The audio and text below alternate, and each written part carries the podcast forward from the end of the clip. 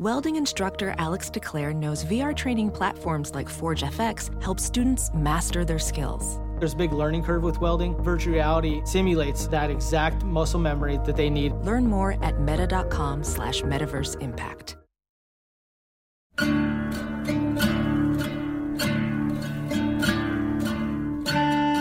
What's up, nerds? This is Just a Cup of Arslings, the Last Kingdom podcast. I'm one of your hosts, Jessica Toomer. And I am Alyssa Fikse. We are writers for Sci Fi Wire's Fangirls who started recapping The Last Kingdom in season three, so we decided to bring that nerdy, horny energy to Podcastlandia.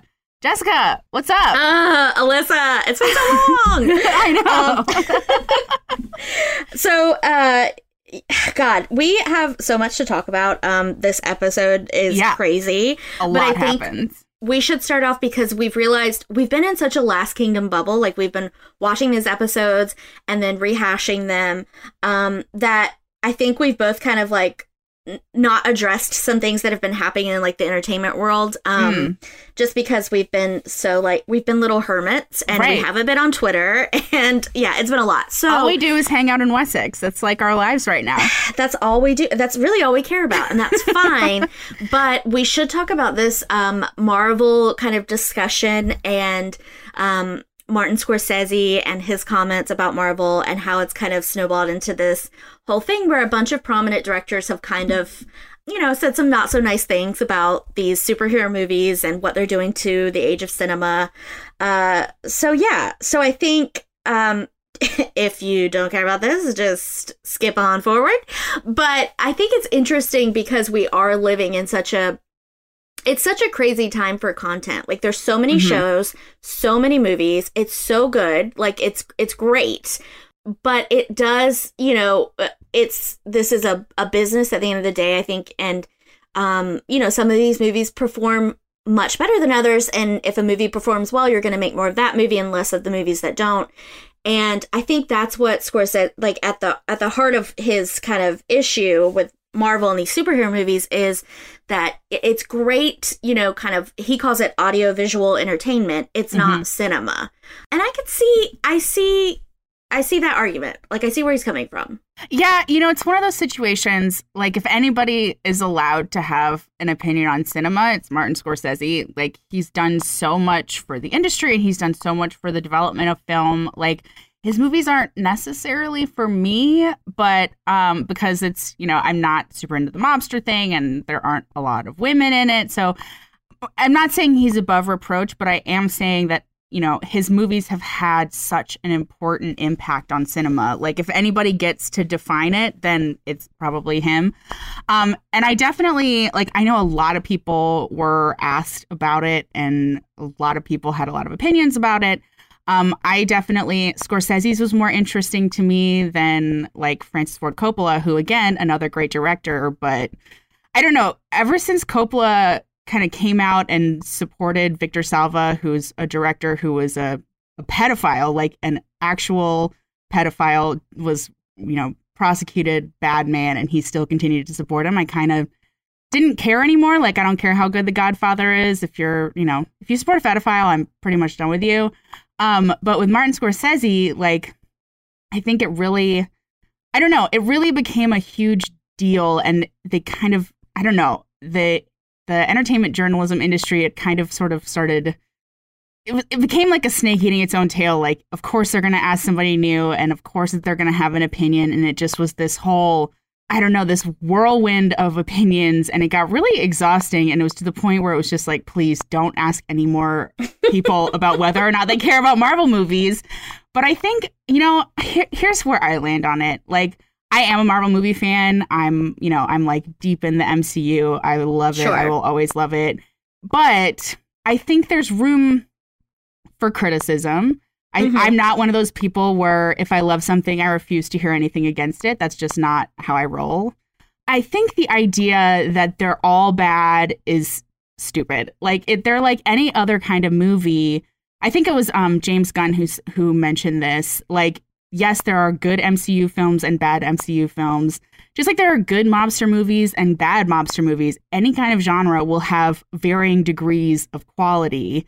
And I think to just write off one genre completely is is is is narrow minded, I think. But again, like get over it. I don't know. Like the the superhero nerds have taken this so personally and they've like felt like they need to like rush to Marvel's defense and I'm like they really don't need Marvel's to- good, yo. Marvel's fine. They're gonna be okay. Martin People- Scorsese is not to take down the Marvel empire with his words. I right. But they act like you know Martin Scorsese was the one who you know killed Tony Stark himself. Spoiler Um, alert for Endgame. Sorry. Thanos. right. um, yeah, no, I agree. I think, and you know what? I look at some. I, I completely get, you know, there are some Marvel movies, as much as I love Infinity War, Endgame, I, that's just, that's just entertainment. You know what I mean? I think Right. there are some Marvel movies, like when I look at like Winter Soldier. That's my favorite one. Yeah that are that's real cinema to me It's I so mean, that's good. stylized and that pulls from you know uh, inspiration from past movies and from um, noir crime you know Right, movies it's of a- the past it's- that it's like It's a spy movie and it's a great Yeah. one. Whether like even if you take out the superhero factor of it, like it's a great spy movie. right and i think about you know logan um Ah, so good. I, I think james Oh God. mangold did that logan uh Yeah. Was just such a it- that was such a great movie. Again, it's in the superhero world. I wouldn't necessarily classify it like just superhero, but I think so. I think there are there are exceptions, and Sure. like you said, you shouldn't we shouldn't paint it with a broad brush. Um, and I think the other side of that is talking about how you know a lot of people took that as oh well, superhero movies are destroying cinema. Mm. But but if you think about cinema the way you know Martin Scorsese probably does, a lot of those movies are made by the Martin Scorseses of the world. You know, Mm-hmm. like they have the privilege of making those movies. Not everyone does. And I Sure. think a, a lot of times you see people who make these, you know, small like indie films that are very, you know, cinematic and and their reward is to make like a, a blockbuster, you know, superhero movie. You think of like Ryan Coogler or Ava Mhm. DuVernay or so it's like I think I don't think that it's just one or the other. I think Sure. there's a balance, there's a middle, and you can like them. You don't have to like them. Let's not lose our shit if people don't like them. Like it's cool. They're gonna be fine.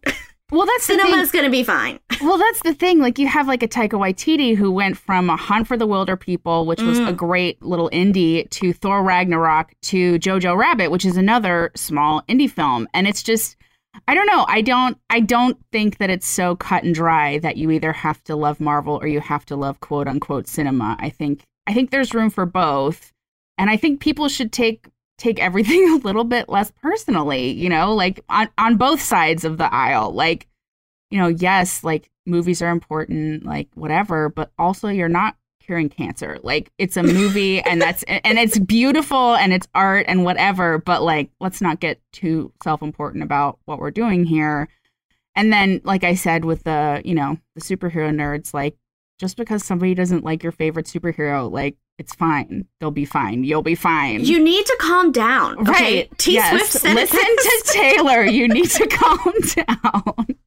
Like what you like and let other people like what they like and let's just all live like in fucking harmony. I don't just There- whatever. right there you go there's so much there are so many things to worry about and be angry about that i mean whether or not martin scorsese is a fan of captain america it really doesn't make a blip on the radar of importance you know like just Yeah.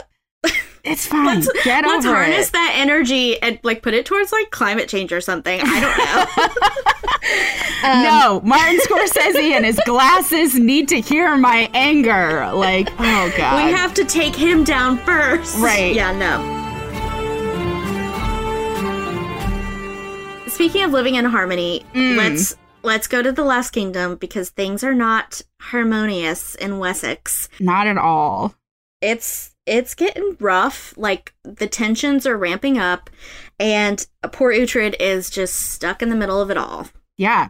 Yeah, you know, I, I used to think that, you know, the the biggest thing that the Saxons had going for them was the fact that they were all united under Alfred and the Danes could never agree on who was going to be king, so there was so much infighting. But this season really shows that on the Saxon side, without Alfred, they are just as backstabbing as the Danes. And yeah, Uhtred is stuck in the middle of these really disintegrating factions, and it is a mess. it's a, it's a damn mess. Um, so we we kind of pick up things. Uhtred's living amongst the Danes. He's um 100% good to go. He's got over his flu Mhm. and he's, you know, practicing his sword skills. Leofric is still like, you know, Haunting him. around in hus- hallucination form, so he might just be going crazy. I mean, I thought maybe it was the fever, but he could be losing his mind. We don't know. the guilt is eating at him i think like leaving behind alfred even because even though like you know he hates alfred for what he's done like he still swore an oath to him and he still served him for over a decade now so that's that's a hard bond to break even when you're angry and feel as betrayed as Uhtred does Yeah, so he's kind of he's stuck in um and Dunholm and you know, we're we're playing party games and and getting white girl wasted. It's it's all such a good time. yeah Um and uh, there's also, you know, we party one night and then we we talk about, you know, marching on Wessex the next. So it's Mhm. kind of it's a it's a bit of a like a roller coaster, I think, for Uhtred, like emotionally, to be yeah like, yeah, I'm like, I'm totally chill and like relaxing with my family. And then the next minute, it's like, oh, let's talk about like killing this dude that I've served for 15 years. It's pretty Right. difficult. yeah Um, And I think, you know, before we kind of get into that and what happens in Dunholm, we should probably talk about our sweet Ethelfled and She- what she's going through. I'm so proud of her. Like she is doing so well. She's killing it as a lady. She's living apart from her shitty husband. Like she's a mom, she's a businesswoman, she's a leader, and her people love her.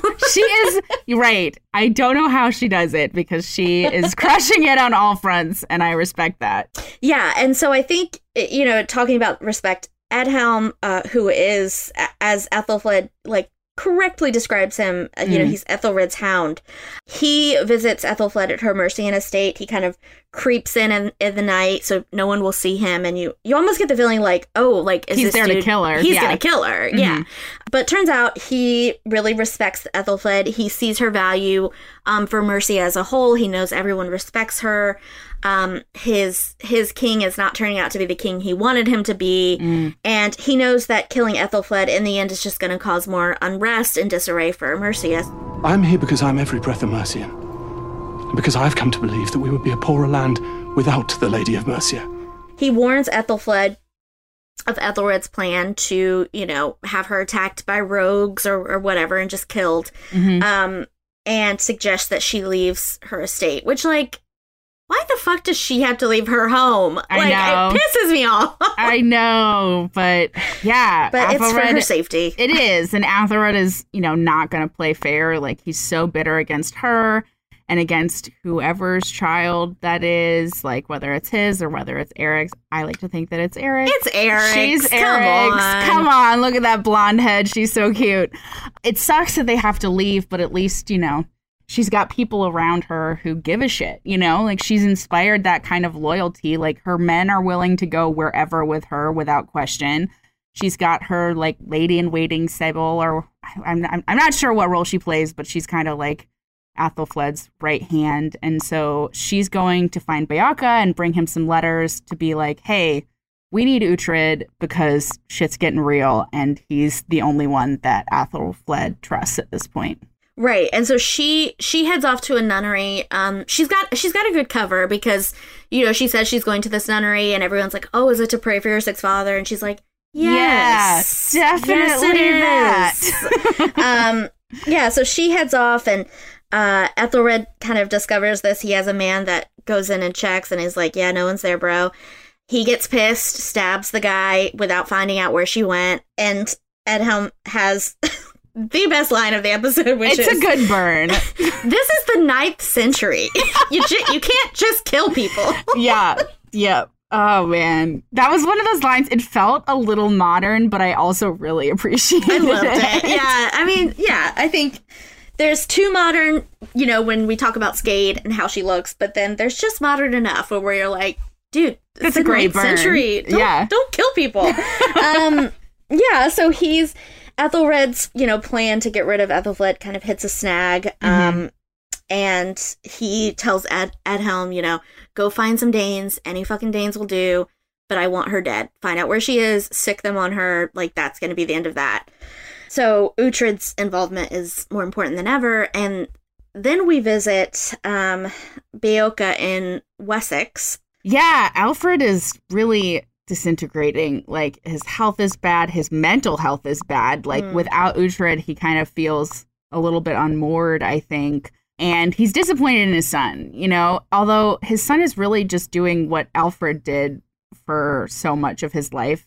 You know, he spent so much time, you know, chasing tail and doing whatever he wanted to do. And Edward, at least, is committed to one girl, you know what I mean? But it's still seen as, you know, quote unquote, errant behavior.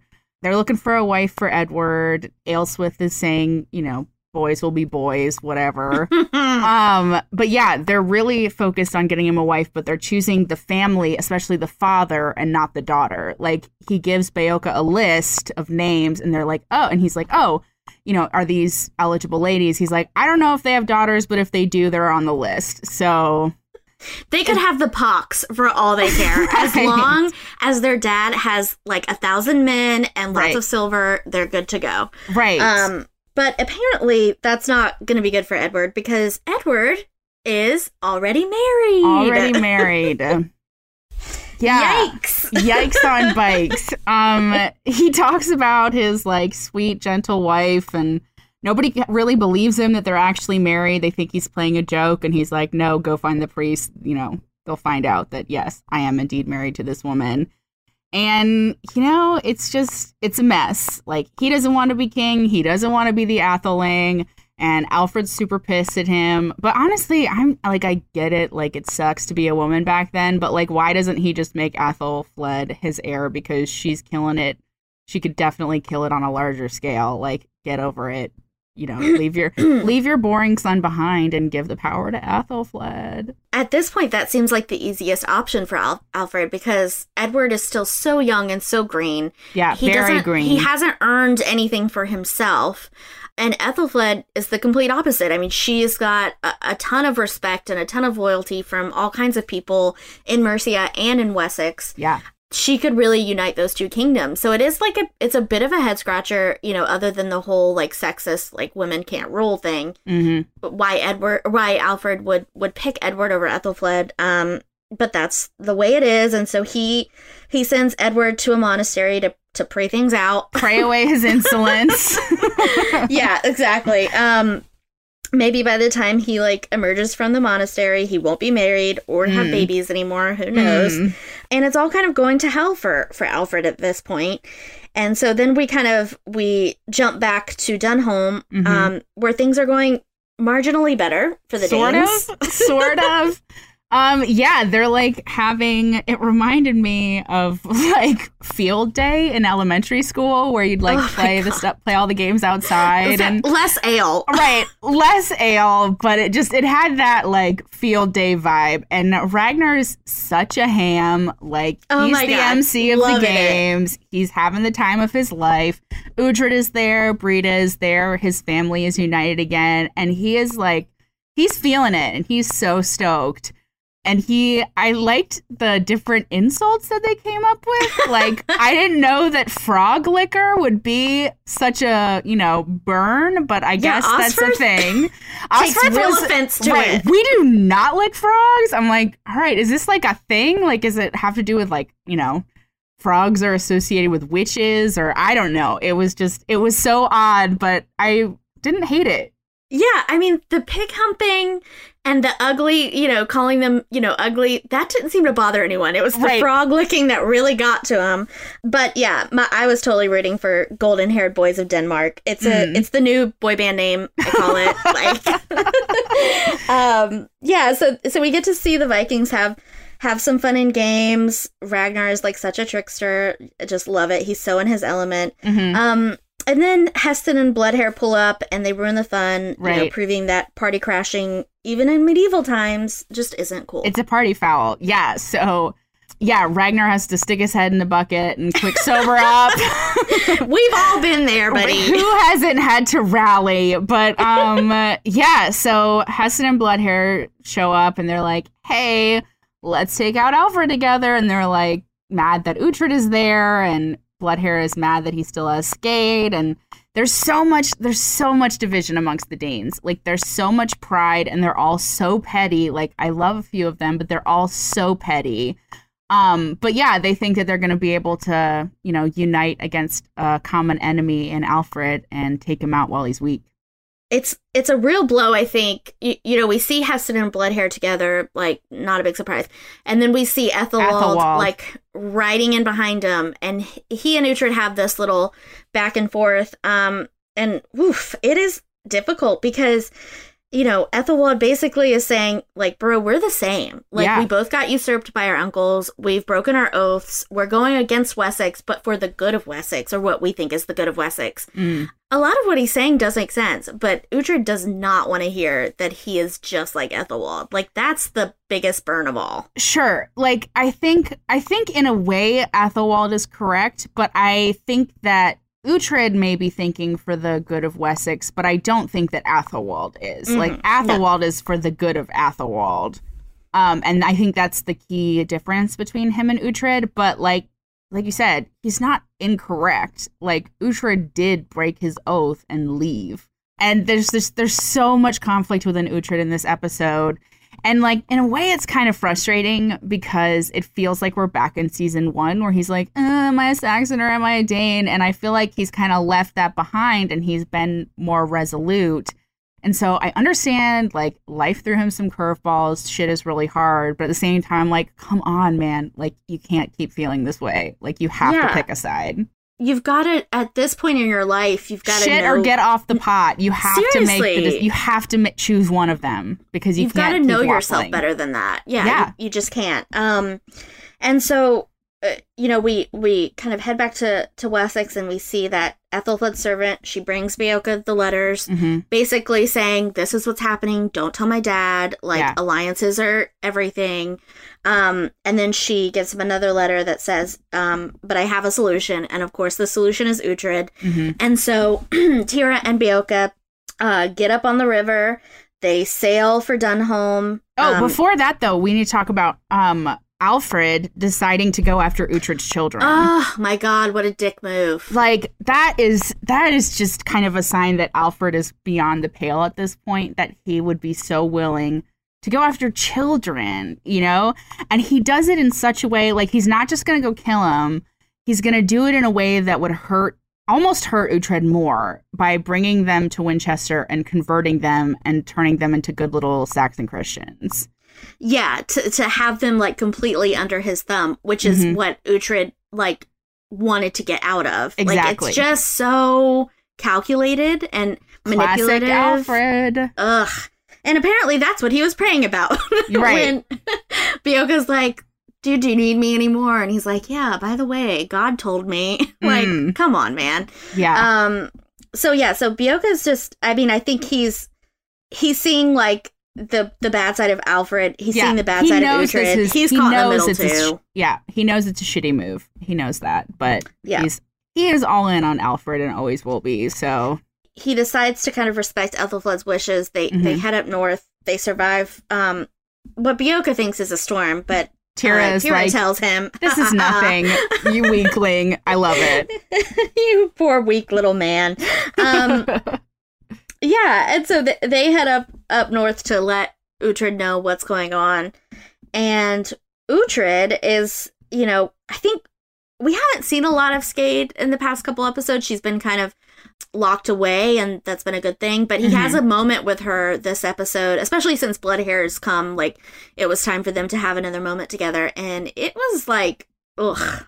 yeah, Anytime they're together, I just cringe. yeah. It's you know, I feel like this show does a really does a really really good job of like building chemistry between characters, whether it's romantic or whatever. Like they do a great job of you know building tension, but I don't believe it with Skade and Uhtred. Like I can tell that this is supposed to be a moment that's like you know thick with sexual tension, but I just it doesn't it doesn't work for me. Uhtred still seems very put off by her. Yeah. Um, like no matter how pretty she is, like she, he's still very put off by her and her curse. And Right. she is very. It's not like she's like, oh, I'm obsessed with you. I'm in love with you. It's like, I know that you're going to be powerful. You're going to be a king one day, and I want to be your queen. Like Mhm. I admire the hustle, Skade, Mm. but it's it's a little too much. And so, you know, they're kind of having their moment. Blood While hair she's still chained in. up. Right. Bloodhair comes in, it's like, yo, that's my woman. Like, what? How do we do figure this out? And Uhtred is a bit of a shit. Um, again, reverting back to his old old ways, right. and like makes out with Skade right in front of Bloodhair to kind of goad him on. Sure. I kind of liked it when I kind of liked it when Bloodhair said she was not a woman to own though. I was like, Oh, "All yeah. right. Male ally he for 2 seconds." But I see, I thought I saw it more as like a warning of like, look, like she's mine because I have given like part part of myself to her. sure. If you're serious about her, you're gonna have to do that too. Like it's more than just like, oh, you're gonna hook up with this girl. Like she's Mm. there's you know some serious dark magic about her, yeah. and I I haven't sacrificed like half of myself just to like let you take it. You know what I mean? Like yeah. There's I think he recognizes uh, Her as power. obsessed yeah, Yeah. as obsessed as he is with her, he recognizes her power over him still. and and that she's dangerous. I think anybody if anybody knows what Skade is capable of and what she wants to accomplish, it's blood hair And like, yeah, he's all in on her and will follow her anywhere and try to get her back, but also he knows that like she's not she's not somebody to be trifled with. Yeah, I mean that's what happens when you you drink someone's blood. Like that's kind of like There's a weird it. there's a weird bond there that uh will linger. Um but yeah, you know, they have that moment and then, you know, the Danes are all convening together and Uhtred basically tells them, you know, you guys need to unite under one leader. Like you can't have these different warring factions or you're never going to accomplish anything. Um, and he tells them rightly that Ragnar is the one who needs to lead them because Ragnar is the only one that they all trust. And I tell you now, I would be proud to lead the next great army. But only if it is agreed by each one of you. Yeah, and that's very true. I mean, there's no way that Haesten or even Bloodhair was going to like unite these tribes. Definitely I- not. I think like it would have felt it would have felt like more more of like an important decision for me if like we didn't focus so much on Uhtred and his kind of point of view of it all because Yeah. it is a big deal for the Vikings to kind of all band together under one leader. That's huge. Huge like deal. that hasn't happened. yeah. Um, but I think if we're looking at it from Uhtred's point of view, even though this happens, you get the feeling that he's just kind of over it. Like he's done with it. Like he knows that once the raiding and pillaging is over, the greed is going to set in. They're going to turn on each other. It's not this whole like, oh, we're all one. It's not going to last. Yeah. And I think Uhtred has been with Alfred a little too long to truly be a Dane again because Sure. the whole Dane way of life is we're gonna take what we want and that's it. And Yeah. it's like kind of like destroy, destroy, destroy. And Uhtred has spent the last 15 years helping Alfred build something. And Right. so to see that all, you know, possibly destroyed, I think is is a little bit more than he's like prepared to face. And to know it's gonna be destroyed and then, you know, the infighting's gonna start and it's just gonna be more war. Like that's Sure. all that's in that future. yeah, like, you know, Uhtred, he pledges his sword to Ragnar, but he certainly doesn't seem happy about it because, you know, he has his issues with Alfred, but like, he's reaped the benefits of a stable England. Like, he's had his land, he's had his family, he's had his friends, and he knows that, you know, building is better than tearing down, and there's never going to be building for the Danes. They just, like you said, they just want to destroy, it'll be war forever. And you know he's not really on board but he doesn't really see another option for himself at this point. And you know you can tell that his men are really not on board. Like Osferth is mad. Finan you know shushes Osferth but he's also mad. Sihtric has a wife in Saxony so like he doesn't you know want to go to war either and you know it's just it's a mess Yeah, and so that's what you know. While Alfred is putting on his chainmail and trying to rally the troops, yeah um, that's what Beocca and and Thyra kind of walk into. They see Haesten on the road, hmm um, so Beocca's kind of clued into like, okay, he's not to be trusted anymore. yeah They get there, they see Athelwald's there, of course. Um, and you know they're welcomed because obviously Ragnar is so happy to see Thyra and to see Yeah. that she's happy and and well like adjusted. But the fact that Beocca is there is kind of like uh, pause because if anyone can sway Uhtred, It's you know, other than yeah. Hild, Right. It's Beocca. Yeah. She asked for your help, not because you are her oath man, Uhtred, but because you are the man that she trusts the most. there's a lot of secrecy going on because Beocca is like, oh, well, we're just here to tell Uhtred that Alfred banished him, even though this is something that he already knows. Um, but yeah, like he, Beocca and Uhtred, they have a little chat and um, he tells them about Athelflaed's situation. And initially, Uhtred is like, I'm out. Like, this is not what I want to do. This does not serve me anymore. And I'm I'm done. And Beocca, you know, he tells him about what Athelwald has been doing and how he is involved in Athelred wanting to kill Athelflaed. I feel like I just crammed a lot of Athels So into one Ethels. sentence. um, I think I got them all right though. Um, but yeah, basically tells him, you know, Athelflaed releases you from your oath, which has been such a sticking point for for Uhtred.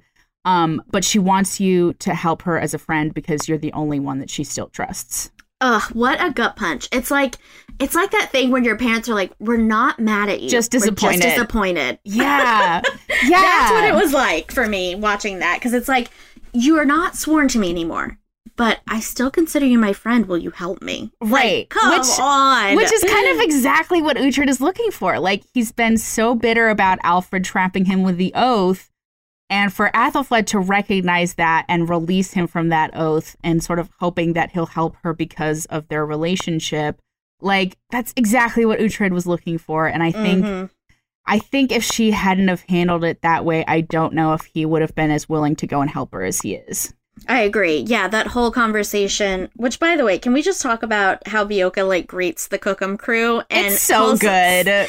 Calls Sihtric The um, one that looks like a rat. Oh. Looks like a rat. I also really loved his um reunion with Brida. Brida, my angel, I see you've swallowed another wasp. I was like, man, when he's on fire, Beocca is on fire. He is a sassy priest, and I I, like it. Yeah. Um, yeah. So I think that that doesn't help the conversation either because once Beocca leaves, you know, the Cookham crew like gets back together and I love them so much. I love them so Ah. much. They're kind of talking around it because Uhtred's like, I don't want to hear it, and so Finan's like, well, then I would tell Sihtric that we shouldn't do this, and I would of tell his wife and Osferth is upset and I'm upset, but you know, I wouldn't say that. Um, you know, and Uhtred is kind of offended that they would imply that he would abandon his brother, but he doesn't really have another choice at this point. As long as he has people that rely on him, he can't just abandon them to be a Dane. Like if he Yeah. was if he was just himself and completely autonomous, then maybe but he's got his family. He's got, you know, even though Alfred's taken away Cookham, like he has his people there. He has his, you know, inner circle. And he's, like I said, like he's making decisions for more than just himself. Make no mistake, we are the same, you and I. Apparent traitors to Wessex, but for good cause. Yeah, and so he he kind of has a confrontation with uh, after all this happens, he has a confrontation with Ethelwald Oh, so Um, good. That really pisses him off for good reason. He I mean, there's a bond there between him and Ethelfled, and he's made promises to her Mhm. and you know, she's went to bat for him when it comes to her dad. Like there's just there's a friendship and a bond there. And I think even if he wasn't planning on going to help her at that point, to see someone just s- such a worm, you know, Ethelfled, Ethelwald is such a worm. To see him plotting her murder is just a little too insulting. Like it's too Sure. much, you know. Yeah. Um, and so they have it out.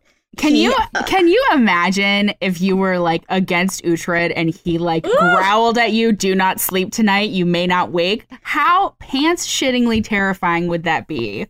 Dude, I mean, I honestly gained a bit of respect for Ethelwald because he Didn't drop dead out of fear. together. Yeah. he didn't piss himself. Like, um, he just kept, you know, goading him on, and everyone's there. Bloodhair's there, Ragnar's there, Brida's there. They're all witnessing it and seeing how upset that Uhtred is getting every time Ethelwald says something about, you know, oh, are you sworn to the princess? Oh, are you going to leave us for her? Like, he knew as dumb and, you know, just there for shits and giggles that Ethelwald is, he's smart. And he knows he the weak he knows the weak points to exploit in order to because the Mhm. most chaos.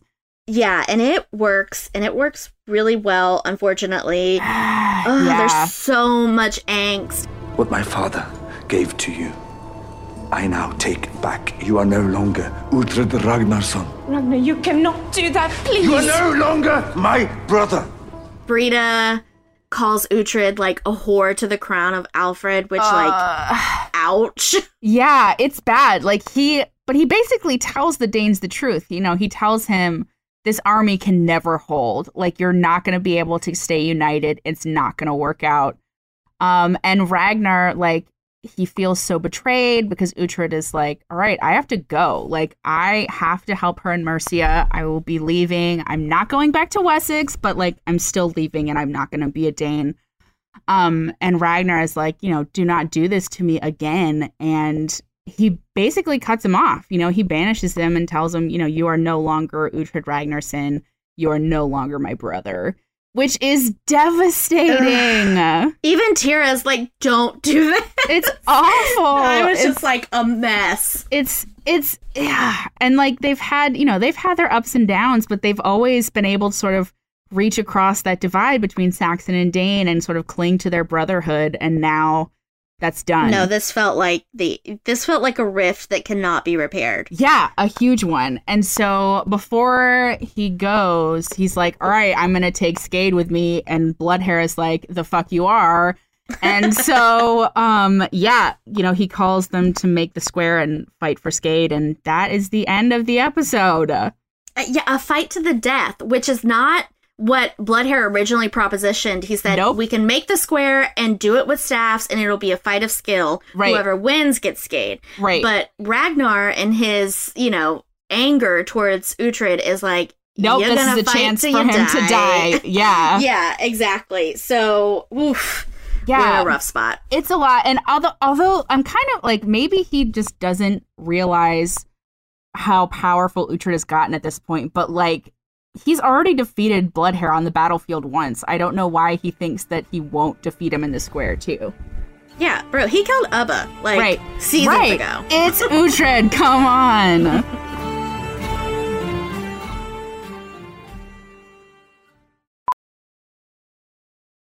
Ophthalmologist Dr. Strauss has seen firsthand how the metaverse is helping surgeons practice the procedures to treat cataracts. Cataracts are the primary cause of avoidable blindness. He works with a virtual reality training platform developed by Fundamental VR and Orbis International to help surgeons develop the muscle memory they need. The result? More confident, capable surgeons. And even more importantly, Patients who can see. explore more stories like Dr. Strauss's at meta.com slash metaverse impact. Across America, BP supports more than 275,000 jobs to keep energy flowing. Jobs like building grid scale solar energy in Ohio and producing gas with fewer operational emissions in Texas. It's and, not or. See what doing both means for energy nationwide at bp.com slash investing in America.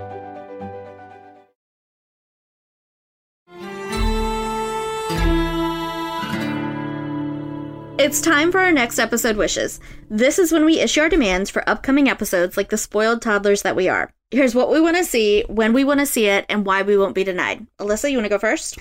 Yeah, so I basically I just want Uhtred to stick with the decision that he's made and do right by his men. Like he's been so wishy-washy about whether or not he's a Saxon or a Dane, which like I get it.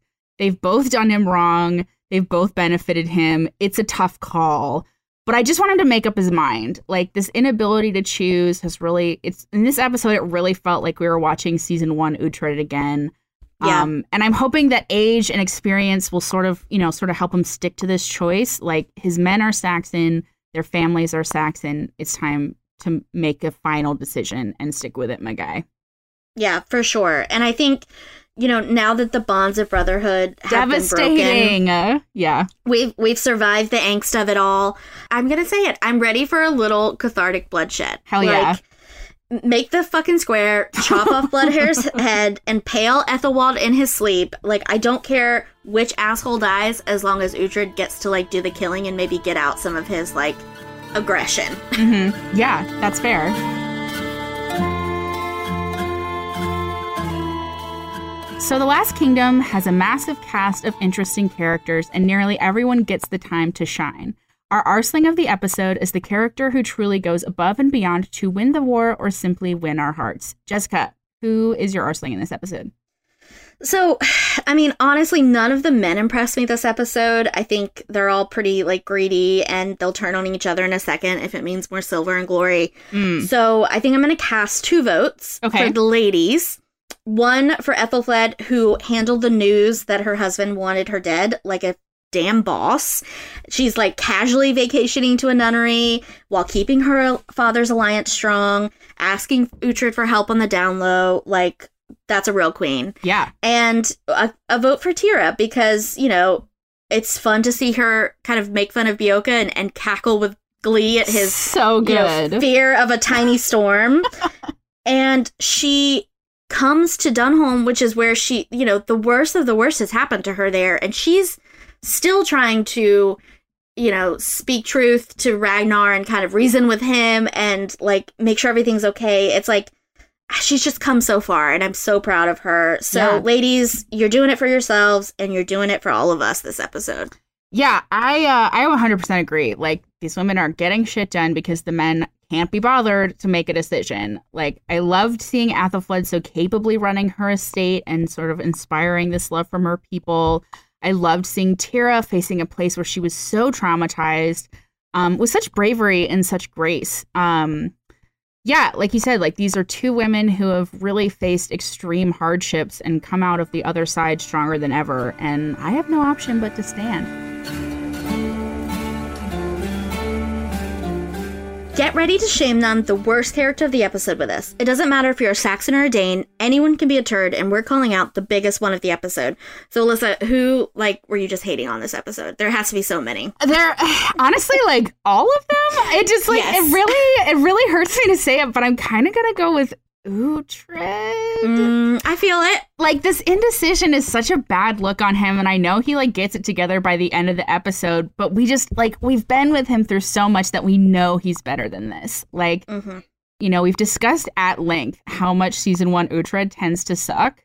Um, and his disregard for his men and their families is really disappointing. And I get that he's hurt by Alfred's betrayal, but he isn't making decisions just for himself. And so I'm glad he wises up and decides that forcing his men, you know, to ride against their friends and family is a bad idea. But God, it takes an extreme amount of angst to get there. So true. I mean, so many turds this episode. Like, how do you choose? Like, Ethelwald, he goaded Uhtred into turning his back on Ragnar. Ragnar disowned his brother when he wouldn't fight for him. Uhtred waited until the last minute to switch sides again. Again. Beocca teased poor Sihtric. Sihtric is Um, so sweet and quiet. Leave him alone. and uh and caused Uhtred to like doubt himself and Alfred who's kind of using Uhtred's kids against him which is like that's probably the worst yeah. um then you've got Blood Bloodhair you've got Haesten you've got Ethelred out here killing dudes like it's still the 8th fucking century like just take your pick man all the men It was yeah, nobody no not many I don't think any of the men come out of this episode looking great. So yeah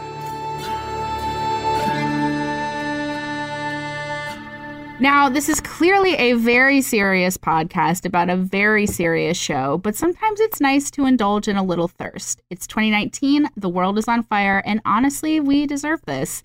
So, this is our time to celebrate the thirstiest moments that really blew our skirts up this episode. Honestly, I feel like we could have skipped this segment this yeah episode. I mean not much here guys like there's not much to thirst over this episode there's there's tension between Skade and Uhtred it's thick Mm. Um, but it does absolutely nothing for me. And if anything, like I die a little inside each time, like Skade propositions Uhtred just because it's so gross. It's so awkward, and he's not into it. You know what I mean? Like he's basically like he's always telling her, "You could never replace my wife," and I'm like, "Skade, no means no." yeah, honey, like consent is everything. And if the dude you're like coming on to is uh, like constantly mission- mentioning his dead wife, maybe back up. Right, Like, maybe. back off a bit. Right. Um. Yeah. So I think. You know, I, I guess like watching the Golden Hair Boys put on a show with their rope game was like semi sexy, and like Ragnar's peacocking is like you know, it does it for me. But honestly, I think the show needs to bring us all like a tall glass of thirst stat because things are starting to dry up and it ain't because of global warming. You feel me?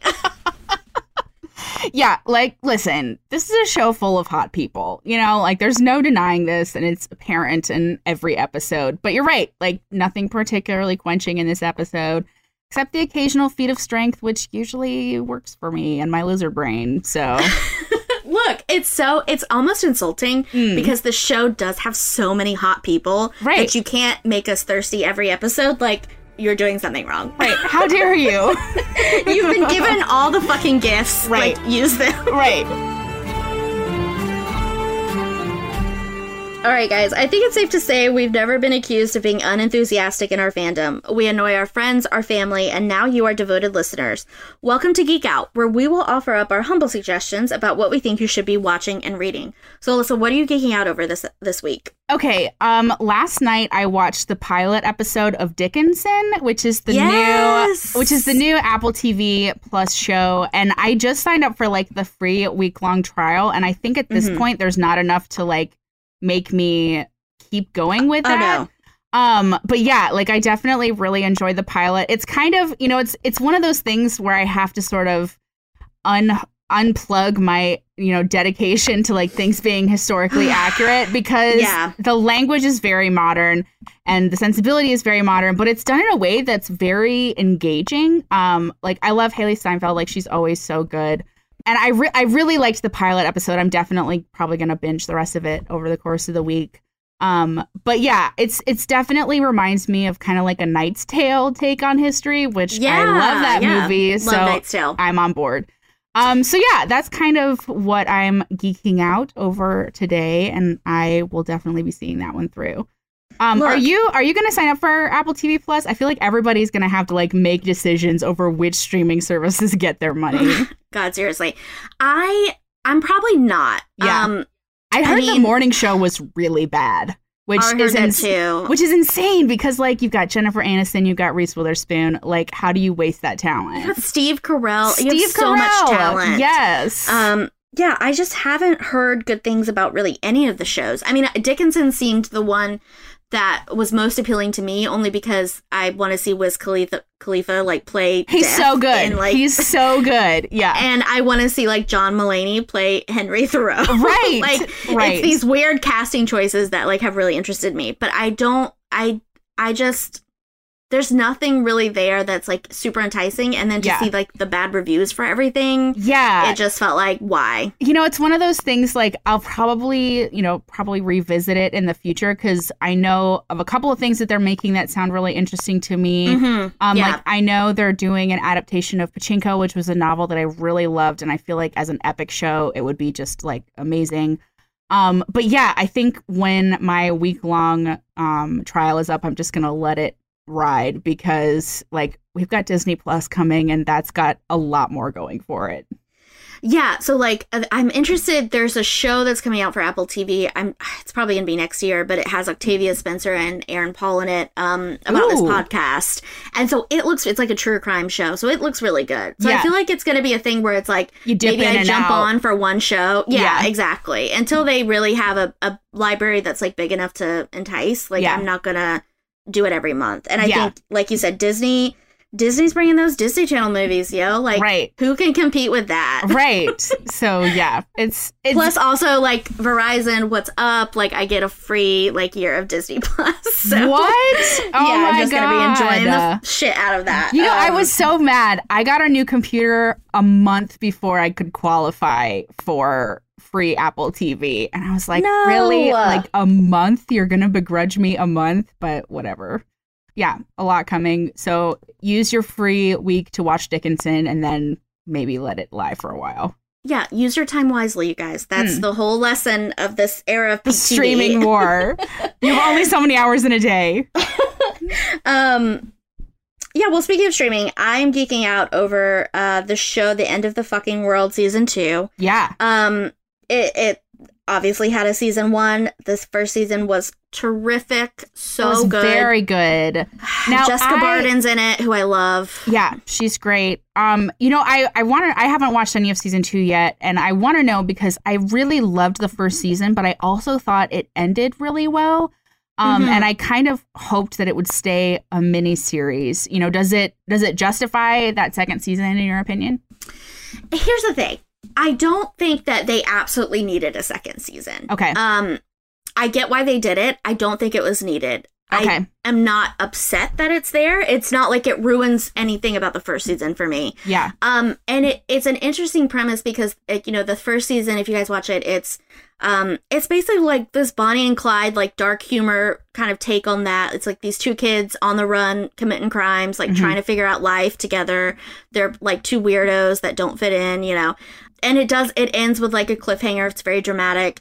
I think season two. I feel like Oh, it's important to say that in the first season they go on this road trip and he fully intends to murder her. Like that's a pretty Yes. important Yes, Pretty important yeah. aspect They of the whole show. And then by the end of the the season, they're like in love. So it's like it comes a long way. Yeah. Um, the second season, uh, without giving too much away, it really like digs into that whole idea of like it's so it's such an escape fantasy to think like we like those kinds of of shows and movies because it's like oh they got to get out they got to get away like they're they're doing crazy things these young kids you know Yeah. and like that's such a fun fantasy to buy into i Mhm. think season two kind of brings you back to reality and it's like but what happens like you're gonna have to go home Yeah. what happens when you go home and especially for um jessica barden's character Alyssa. she yeah, alyssa! Um she deals with a lot and Mhm. it, i i think i appreciated it the second season because it did dive into like this poor girl has been through so much. Um her story doesn't just end like on a beach. You know what i mean? Like it there's she's got to deal with a lot of stuff and i think they do a good job like justifying it for that reason um i'm it's not i'm gonna tell you it's not as fun Mm. like they're it's you know because it's not like two kids like on a crime spree of course it's not gonna be as fun Right. but Oh, that do, episode in the first season where they meet the boy who works in the gas station, Frodo. So yes, good. I okay. love that. But I will say that there is a new character played by Naomi Ackie who is going to be in Star the Wars. Star Wars movie. Yes. Um, she is fantastic. Okay. She is such a psycho. Yeah. And she just does such a good job. It kind of gives me like Lupita Nyong'o vibes from Us. Ooh, Um, that. Ooh, yeah. that's good. Yeah. So th- just for her, it's interesting and and like to see like what happens with Alyssa, I think is interesting enough. Um, it's not. Yeah. So you'll be happy. Okay. It's good. I'll have to watch it. I don't know There- when there's I the tagline. You'll be happy. It's good. Yeah. Fair enough. All right, guys, if you want to hear more of our bullshitting, check us out on Twitter or over at Sci Fi Wire Fangirls. We've got links to everything below this episode. And until next time, Destiny is all bitches. Look around. You can find cars like these on AutoTrader. New cars, used cars, electric cars, maybe even flying cars.